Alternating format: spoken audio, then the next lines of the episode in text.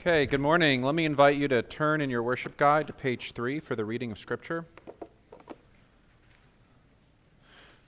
So, my name is Darin, and I serve as a pastor here uh, at Ironworks, and going to be speaking to you this morning from the 13th chapter of Mark's Gospel. Uh, you can find it there on page three. I'm going to read the passage and then invite you to respond uh, as indicated below. Would you listen now with open ears? As I read these words from the book that we love. And as he came out of the temple, one of his disciples said to him, Look, teacher, what wonderful stones, and what wonderful buildings. And Jesus said to him, Do you see these great buildings? There will not be left here one stone upon another that will not be thrown down. And as he sat on the Mount of Olives opposite the temple, Peter and James and John and Andrew asked him privately, Tell us, when will these things be, and what will be the sign when all these things are about to be accomplished? And Jesus began to say to them, See that no one leads you astray. Many will come in my name, saying, I am he. And they will lead many astray. And when you hear of wars and rumors of wars, do not be alarmed. This must take place, but the end is not yet. For nation will rise against nation, and kingdom against kingdom. There will be earthquakes in various places, there will be famines. These are but the beginning of the birth pains. But be on your guard, for they will deliver you over to councils, and you will be beaten in synagogues, and you will stand before governors and kings for my name's sake, to bear witness before them. And the gospel must first be proclaimed to all nations. And when they bring you to trial and deliver you over, do not be anxious beforehand about what you are to say, but say what is ever, whatever is given you in that hour, for it is not you who speak, but the Holy Spirit. And brother will deliver brother over to death, and the father his child, and the children will rise against parents and have them put to death. And you will be hated by all for my name's sake but the one who endures to the end will be saved. But when you see the abomination of desolation standing where he ought not to be, let the reader understand. Then let those who are in Judea flee to the mountains. Let the one who is on the housetop not go down, nor enter his house to take anything out. And let the one who is in the field not turn back to take his cloak.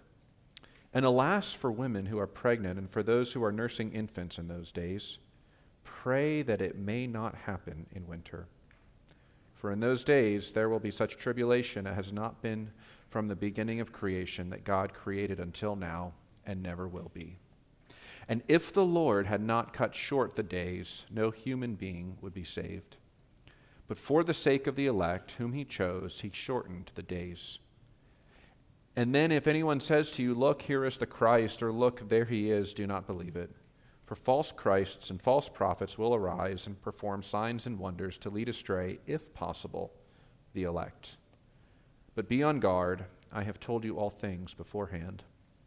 But in those days, after that tribulation, the sun will be darkened, and the moon will not give its light, and the stars will be falling from heaven, and the powers in the heavens will be shaken. And then they will see the Son of Man coming in clouds with great power and glory. And then he will send out the angels and gather his elect from the four winds, from the ends of the earth to the ends of heaven.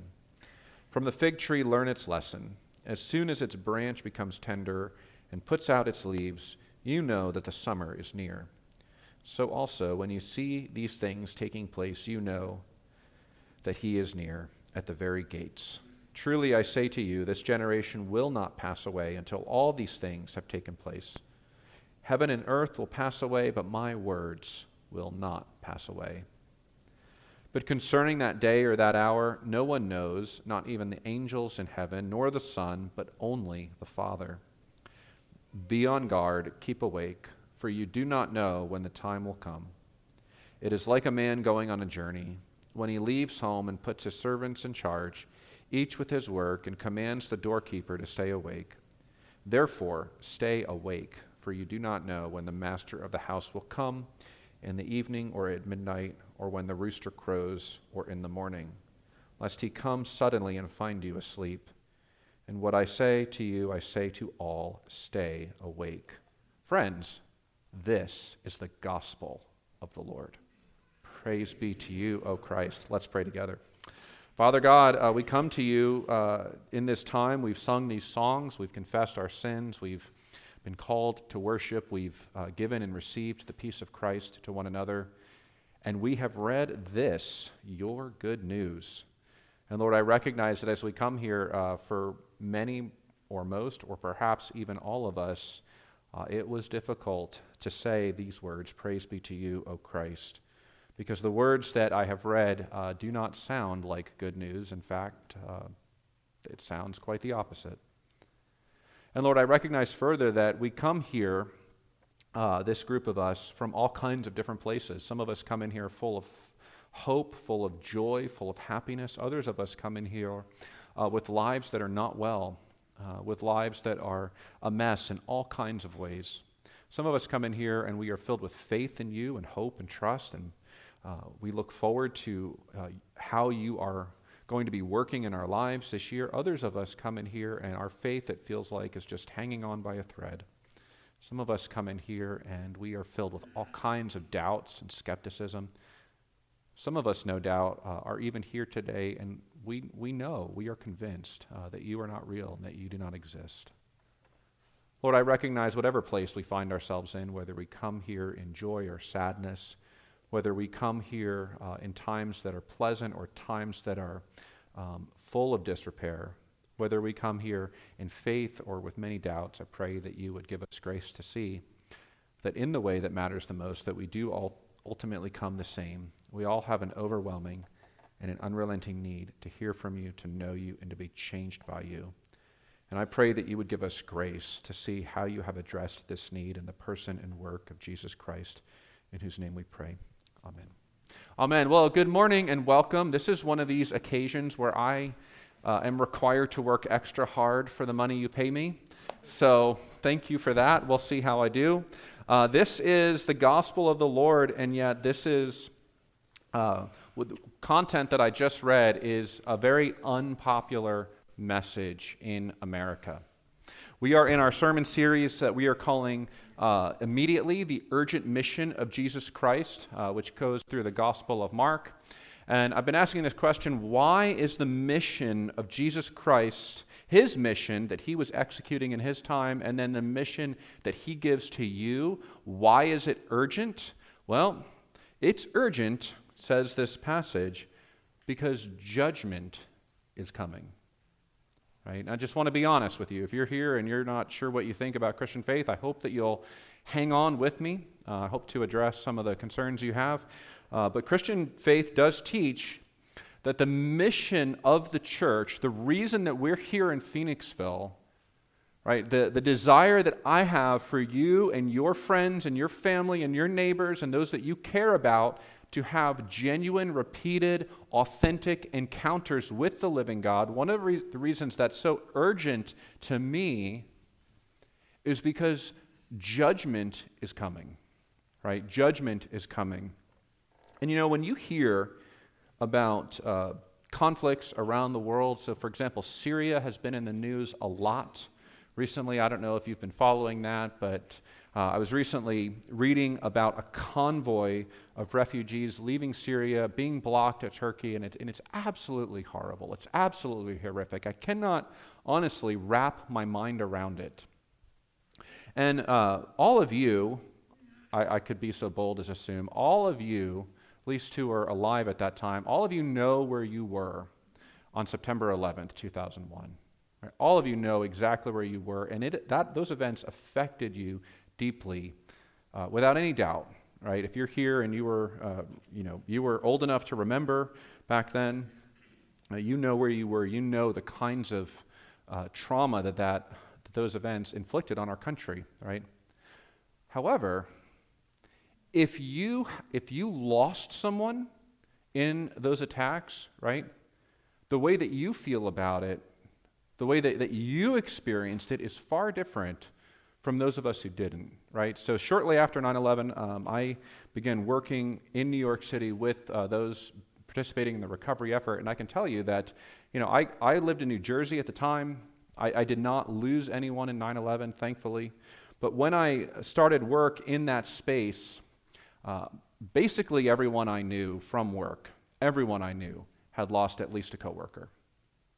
Right? And the way that those people talked about it, you could see it written on their face. That, that for them, this was not what it was for, for most of you, right? For most of us. This was, this was something deeply personal. Well, I want to tell you that when Jesus Christ is sitting here outside the temple, he's surveying this uh, fantastic, amazing structure, and he's speaking these words. It's important for you to understand that Jesus is in the camp of the person who lost someone. Right? You see, for Jesus, he's speaking to people who will actually be experiencing the events that he is prophesying. So for him, the words that he's saying are ones that are deeply personal, that are affecting him deeply on that level, that are not separated like they are often for us. You see, when we read about judgment, we don't think about people we care about being part of it. Not the case for Jesus. Uh, that was very much the case for him. So I want to tell you that as we get into this passage, which is very difficult, has a lot of unanswered questions. I will try to answer some of them, some will be unanswered. Um, I want you to understand that when he says these words, that for him this is not separated from his emotions. They're not separated from those he cares about, but very much a part of it. So, with that, I want to look at this under three headings. Uh, number one, the coming of judgment. Number two, the point of judgment. What's its purpose? And then number three, how do you prepare for judgment? Okay? The coming, the point, and preparing. First of all, the coming. So in verse 2, uh, Jesus looking at the temple uh, as his disciples are admiring this work of art, he says, You know, when I see this, what I see is that no stone is going to be left on top of another stone. Right? That every stone will be thrown down, every stone will be affected by this. And I, I personally fall uh, in the position that what Jesus is talking about to a significant extent, not a total extent, but to a significant extent, what he is writing about is actually an event that you can go on the internet, you can open history books and read about under the heading The Siege of Jerusalem. So if you want to read about this, just Google The Siege of Jerusalem, and you'll find that uh, that took place uh, from about April to September in the year 70 CE right? So the Roman army uh, decided to overtake Jerusalem. There were conflicts brewing. And that battle ends, guess where? At the temple, right? Um, and so uh, most Bible scholars, I think, believe that the at least some believe that all, many believe that most of what Jesus is talking about, you can actually go and read about how those events unfolded under uh, that historical event, the siege of Jerusalem. But um, there is something I want to say about how prophecy has worked in the scriptures that I think is crucial to understanding the relevance of this passage to your life. Okay, how prophecy works in scripture. So, the commentators use this language of what they call multiple horizons when reading prophetic material, multiple horizons. And a great example is uh, the prophecy given in Isaiah chapter 7. Um, many of you know this, right? Therefore, the Lord himself will give you a sign. Behold, a virgin will be with child and bear a son, and she will call uh, his name Emmanuel, right? Anyone care to guess what that's referring to? Right? Yes, all of you who made reference to King Ahaz and Judah, good job. Okay, right? Um, so that prophecy ultimately is about the coming and birth of Jesus Christ, right? That's its, its, uh, its real fulfillment. But on the other hand, the folks at Isaiah's time um, understood that there was relevance in that prophecy to King Ahaz of Judah, who was fearing the invasion of two kings from Damascus and, and Samaria. Um, and the prophecy goes on to say, Before the boy will know enough to refuse evil and choose good, the land whose two kings you dread will be forsaken. Right? And if you keep on reading Isaiah 7 into chapter 8, you will see how God intends to fulfill this promise in an immediate sense. Isaiah himself will have a child with the prophetess, who at that time of his prediction was a maiden, and they will have a son. Right? But before the child was able to say, Mommy or Daddy, God will have used the king of Assyria to come and destroy Damascus and Samaria. Right? So, in other words, what's going on is that here's this prophecy, And to a certain extent, this prophecy was fulfilled in the time of Isaiah, but not fully. And in the same way, I understand uh, the prophecy in Mark 13 to largely be fulfilled in the events that unfolded in the siege of Jerusalem, but not entirely. How do we know that? Well, one reason we know that is because Jesus will say a couple things in here that uh, will highlight that. So, for example, he'll say, The gospel must first be proclaimed to all nations.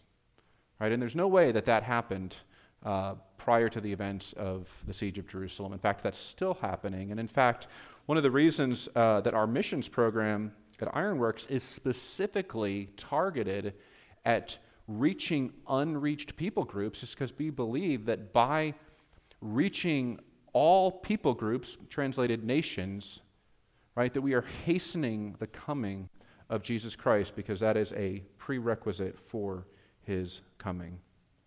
So that's how I read it. Two horizons. There's a horizon that, uh, in, in many ways, was fulfilled in the events of 70 CE. However, there's also relevance, I believe, towards the final judgment.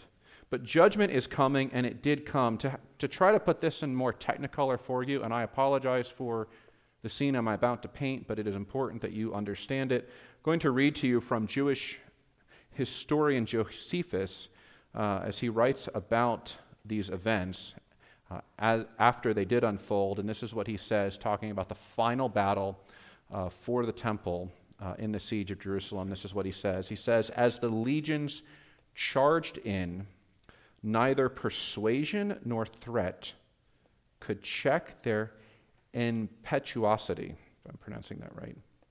Passion alone was in command. Crowded together around the entrances, many were trampled by their friends. Many fell among the still hot and smoking ruins of the colonnades and died as miserably as the defeated. As they neared the sanctuary, they pretended not even to hear Caesar's commands and urged the men in front to throw in more firebrands. The partisans were no longer in a position to help. Everywhere was slaughter and flight.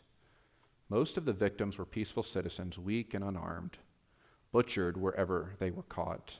Round the altar, heaps of corpses grew higher and higher, while down the sanctuary steps poured a river of blood, and the bodies of those killed at the top slithered to the bottom.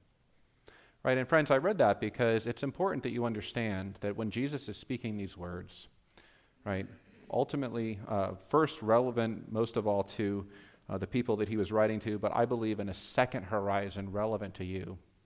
That the, the picture of judgment in the scriptures is more horrific than you can imagine. You just have to understand that. That it is more horrific than you can imagine.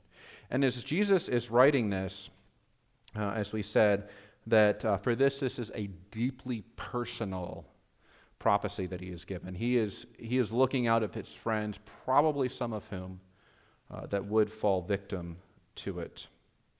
Um, and uh, when we start to look at the point of judgment, we understand that when you read in your Bible, you will see uh, reference to the final judgment written all throughout the pages of the Old and the New Testament under this heading, the day of the Lord. If you ever read that heading, that's uh, what it's talking about. Right? That judgment is anticipated as a guaranteed event that is coming at an undisclosed time. And to understand the point of judgment, you have to understand two things, right? The first is that it is a day of terror, it is a day of horror, as I've just said. But secondly, and this is where it gets this is where it gets perhaps a little difficult. In addition to that, it's a day of hope. You're like, how's that work? How's that go together? Well, on one hand, judgment is, is more awful than you can imagine, but on the other hand, the day of judgment is seen as a day of hope. Where do we see that? Well, you see it here uh, in our passage in verse 8, where he uses this language that I think captures what he's doing, right? What is judgment about? Well, uh, he says there below, he says, These are but the beginning of the birth pains, right? Now, I wonder if there's any moms here in the house today right? Is, is birth really painful? I'm just curious, right? Like everyone says it is, but you know, like, is it actually painful? No? Okay. All right. Anyhow, um, I will pay for this later. Um, right? But he says they're at the beginning of the birth pains. And one of the things I love about this analogy of birth pains, right, is that, um, you know, I actually love visiting the hospital. I love meeting with folks, you know, who are who are in need and, and being in those spaces, right? But I will tell you that it does feel very different, right, when you are visiting a new family who's just given birth to a child, right, in the maternity ward versus when you were uh, going to hospice, right? When you're, when you're in a place of like a hospice center or in home hospice, it feels very different than when you're visiting the maternity ward, right? And honestly, the, the screaming, just so you know, is louder in the maternity ward, right? Louder there, but you hear it and you think, a baby's coming. Oh, this is going to be so great, you know, they'll be fine, right? Um, but you feel differently about it than you do when you're in the hospice, right? If you were to hear screaming over there.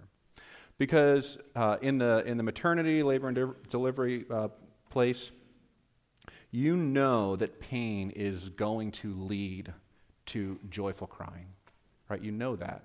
You know that, you know, this, this family, particularly this mother that is experiencing absolutely excruciating pain, is about to be, that pain is leading to crying with joy, with an overwhelming sense of joy and celebration. You know that oftentimes for Christian families, you know that hymns are going to be sung here shortly, right? Whereas it feels differently when you're in other parts of the hospital. And what Jesus is saying here is that yes, judgment is horrific. Yes, it's terrible. Yes, it's awful. Yes, it's full of terror. But for the Christian, right, for the Christian, it's the pain not of death, but actually of birth. Right? That it is giving birth to something that is so absolutely filled with joy, absolutely filled with blessing, that it will have the same person who was right screaming at the top of her lungs will have her singing hymns to god shortly thereafter right so judgment in scripture is a time of terror but it's also a time of hope right and um, you know we, we, struggle with this here in america because uh, we haven't experienced what folks have around the world but we understand from our brothers and sisters in parts of the world that are filled with war and filled with the conquest of war uh, that for those people, the, this is not a difficult teaching. For those people that when they hear missionaries come to town, they say, Tell us more about judgment. Because when they've had their lands taken from them, when they've had members of their family abused, they want to know that God cares enough about the things that they've suffered to set it right. Right? To set it right. The other part of judgment that's hard for us is that some of you have experienced tremendous loss, right, at the hands of other people. Some of you have experienced uh, things in your life that honestly are still eating away at you. And, when I say to you, yes, you know, those events are, are going to be judged, you, you say, that's comforting, right? It's comforting to know that God is going to make right the things that were taken from me. God's going to make right the ways in which I have been harmed, even though they're not right now. On the other hand, right, it might be difficult because judgment says the things that you've done wrong, right, the, the ways that you've hurt people, those, those acts will one day be taken care of. God will one day address those in judgment as well. Right? That judgment is the great accounting. It's the time when all the debts will ultimately be paid that have not yet been paid. And so it is part of his uh, plan to bring about a heaven and earth where there is no more sin, suffering, sorrow, sickness, or death. One of the ways he, he must do that is he must deal with all the injustice that looms in this world. So that's the point. Now, how do you prepare for the coming judgment? How do you prepare for that? Well, the passage most uh, frequently uses this language of being on guard or being watchful.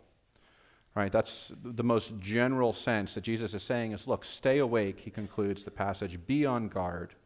You know, be on the lookout. And then, but he'll give you some specific ways that you can do that. First one that I found um, particularly helpful is in this paragraph uh, that begins with verse 9. He says, Be on guard, and he's speaking to his disciples, uh, prophesying how they will be brought before those in authority and they will be asked to speak. Uh, but he meant, makes this comment um, in verse 11 that I found to be really helpful. He says, And when they bring you to trial and deliver you over, do not be anxious beforehand about what you are to say, but say whatever is given you in that hour, for it is not you who speaks, but the Holy Spirit. And this, I think, perhaps was the most uh, helpful exhortation of this passage as I considered it for myself, and I'm considering it now for you. Right? How do you prepare? How do you prepare for a hard season, right? Some of you live in fear that the shoe is about to drop. I don't know. Some of you have told me that, right? And I know that I often find myself in that place. You know, when the shoe does drop, how will you thrive in that time? How can you best prepare now if you're not in that space to when it does drop? Right? And maybe maybe that's this this ultimate time or maybe it's simply a season of great difficulty in your life. How can you prepare for that well? Well, the first thing that Jesus says here is this learn a kind of dependency upon the Holy Spirit. Right? You want to prepare. You want to prepare for a hard time. You want to know how to make it through a difficult time. Jesus says, you must learn to depend on the Holy Spirit.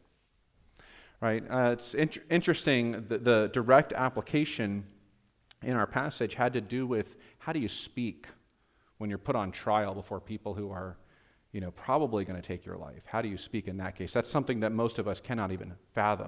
But you know what you can fathom? Probably, right?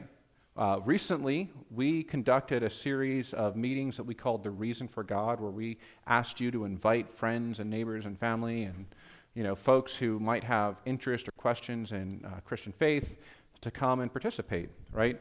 And um, a bunch of you did invite folks, and, a bunch of them all came, right? But if you didn't invite someone, right? If you were thinking like, no, I, I don't, I don't know how to do that well. It's going to be too awkward. I, am not going to say it right or, or anything like that. I'm not going to have that conversation because it's too hard, right? If that's you, if you did not have a conversation for those reasons or others, right? What, what, how do you, what, what's going on there that this passage might address? Answer: Perhaps you need to learn a new kind of dependency on the Holy Spirit to have difficult conversations.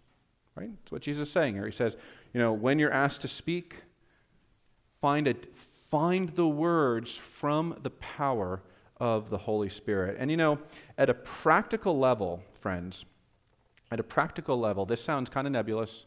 At a practical level, the way that this happens, I have found, is through a deepening connection with God in prayer. Right? You want, you know, I'm saying here, you need to learn a new kind of dependency on the Holy Spirit. And you're thinking, that sounds really nebulous, Pastor Darin. Like, I have no idea what you're talking about. All right, translated, you need to learn to pray. You need to learn to connect with God in prayer in such a way that you begin to commune with Him in such a way that words of this passage find their place in your life. Now, how do you do that? Well, there is one little nugget in this passage that um, I absolutely love um, that I think brings this out uh, so helpfully. So, Jesus, as he's, um, as he's talking about these events and he's laying out the horror of these events, you know, my, my mind was so captivated by this paragraph beginning in verse 14, right? I don't know if yours was as well. But um, let me read for you beginning in verse 17, where he's thinking about the pregnant women and the nursing women and, and how hard it's going to be, particularly for them. He says this And alas for women who are pregnant and for those who were nursing infants in those days. And then look at the next, in the next sentence. Because you're not going to believe it unless you see this. What does he say next? Pray that this does not happen in the winter. Now, that sentence right there just blew me out of my sermon preparation chair, right? Pray that the siege of Jerusalem, which is a guaranteed, it is coming event. Pray that it does not happen in the winter. I want you to hear Jesus telling his friends, right, as their jaws are on the floor, as he's laying out the horror of these events. And he's saying, This generation will not pass away. This is coming. You will experience it. It will be horrible. This is how you prepare. And he says, By the way, pray that it doesn't happen in the winter. Now, this sentence ought to have a just like a targeted missile at your prayer life if you let it.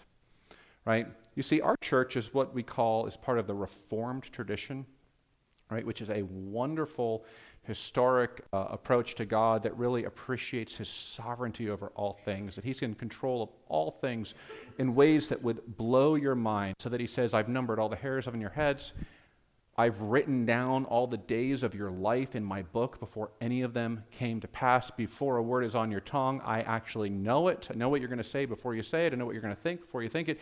That He is so profoundly sovereign in all ways, right? That it just can blow your mind, right? And we believe that with every ounce of our being. But in the same way, Jesus says, yes, God has planned all things. Yes, He's in control of all things. Yes, He knows all things. Yes, He's working all things. But you can pray for the season that these events will take place in. Think about that.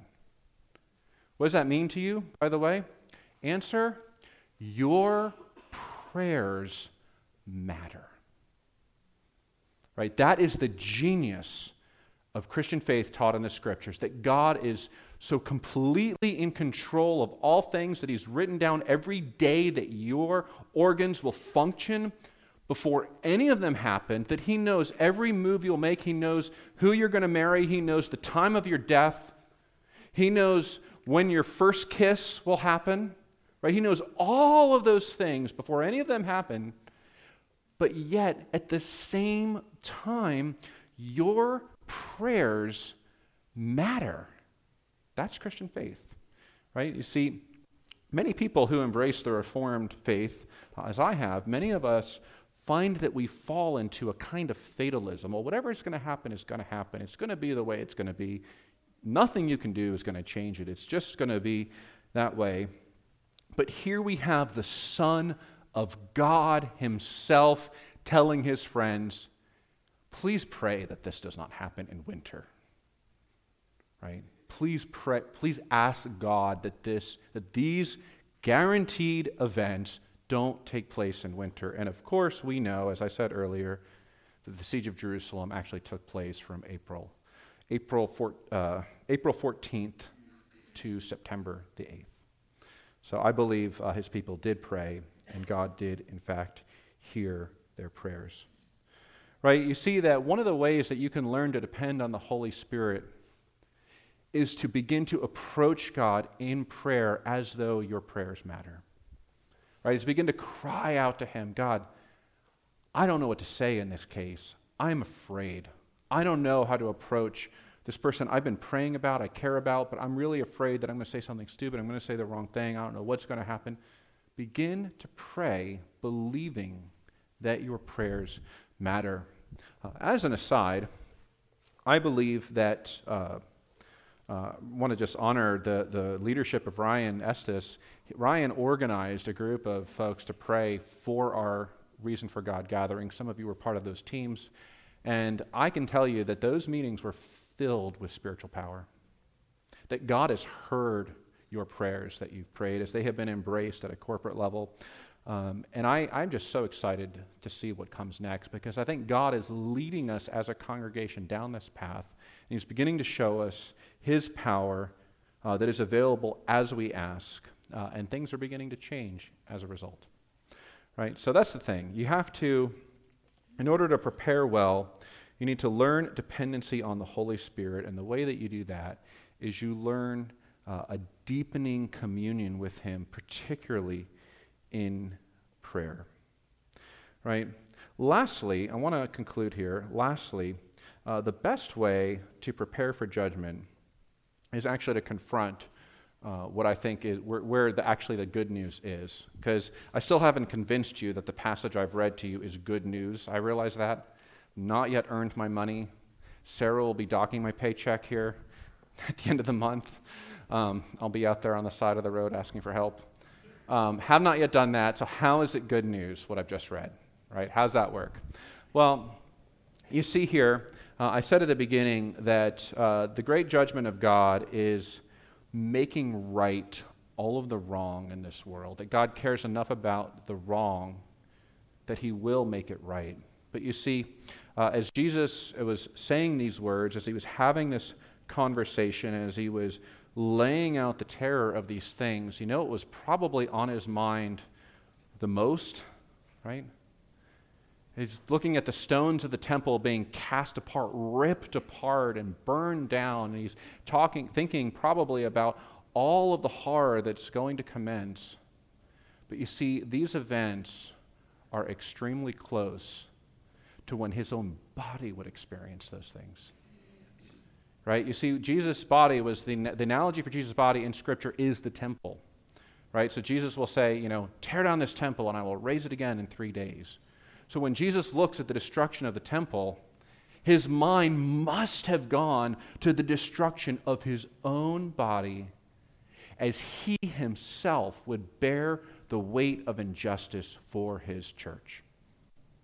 Right? And so the reason that this is good news is because if you are in Christ, if you trust in him, if you believe in him, he says to you, I will take your place at the coming judgment. I will experience the coming judgment on your behalf. We call that the gospel. Right? Every other religion on the face of the planet is this is who God is, this is what you must do to keep him happy. But only Christian faith, only Christian faith says, I am your Lord and your King and your God, but I will take your place on the day of judgment. I will sign up for that. I will sign up to be ripped apart. I will sign up to receive the terror. I will sign up to receive all the horror. So that if you believe in me, if you trust in me, that you can come into my family, that you can have the place of a son, and I will have the place of the criminal. And so it is uh, in the gospel, so it is in this passage as Jesus is saying these words.